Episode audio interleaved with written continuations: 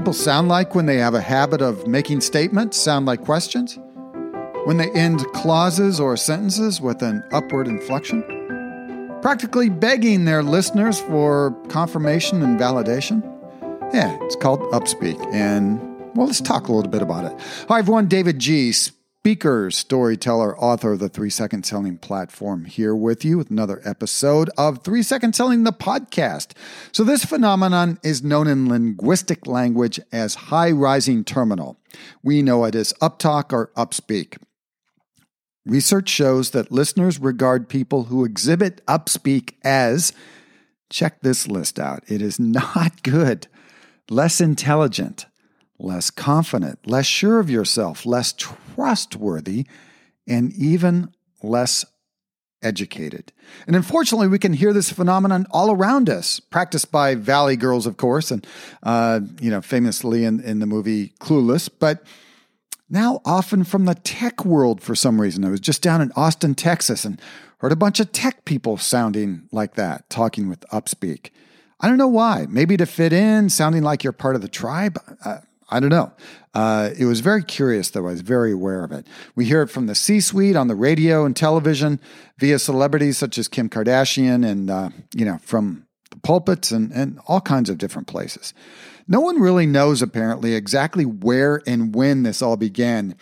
Uh, some have suggested that the distribution of rising inflection in sentences uh, in sentences in northern England Scotland and Northern Ireland had something to do with the Scandinavian influence there, but uh, not, just a hypothesis. Not really sure what to make sense of that paragraph. What lots of linguists do agree on, though, it is not the language of business and power. But a lot of people are using it, and it may be even increasing in popularity. Sharon Collins is a voice coach and an elocution expert. She places the blame on our shrinking attention spans. She says the rising tones we so often hear are due to people trying to divert their audience's attention away from their cell phones. People are checking as they speak to make sure they're paying attention, she says. By using upspeak, they may be drawing attention to their voices, but not in a good way.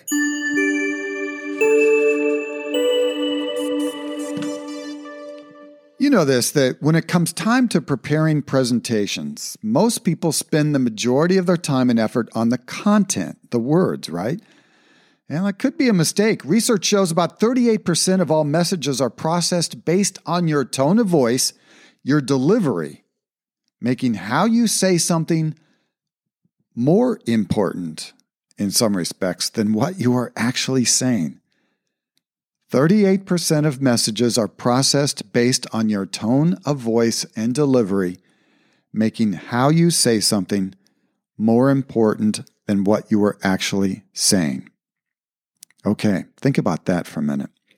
There's for sure a direct connection between how we use our voices and how we sound and how the world views us. Your voice is a signature, it's a unique and powerful part of your professional identity and brand. Does your voice enhance your image or undermine it? Get rid of upspeak and you'll avoid having other people wonder are you asking me or telling me? Executives surveyed by a think tank focusing on maximizing executive talent potential identified three core components of a successful executive presence. Number one, appearance.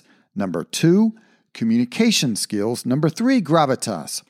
Successful executives, they say, must develop the ability to be clear and concise, to command a room in those in their words, so they can quickly create emotional connections and credibility.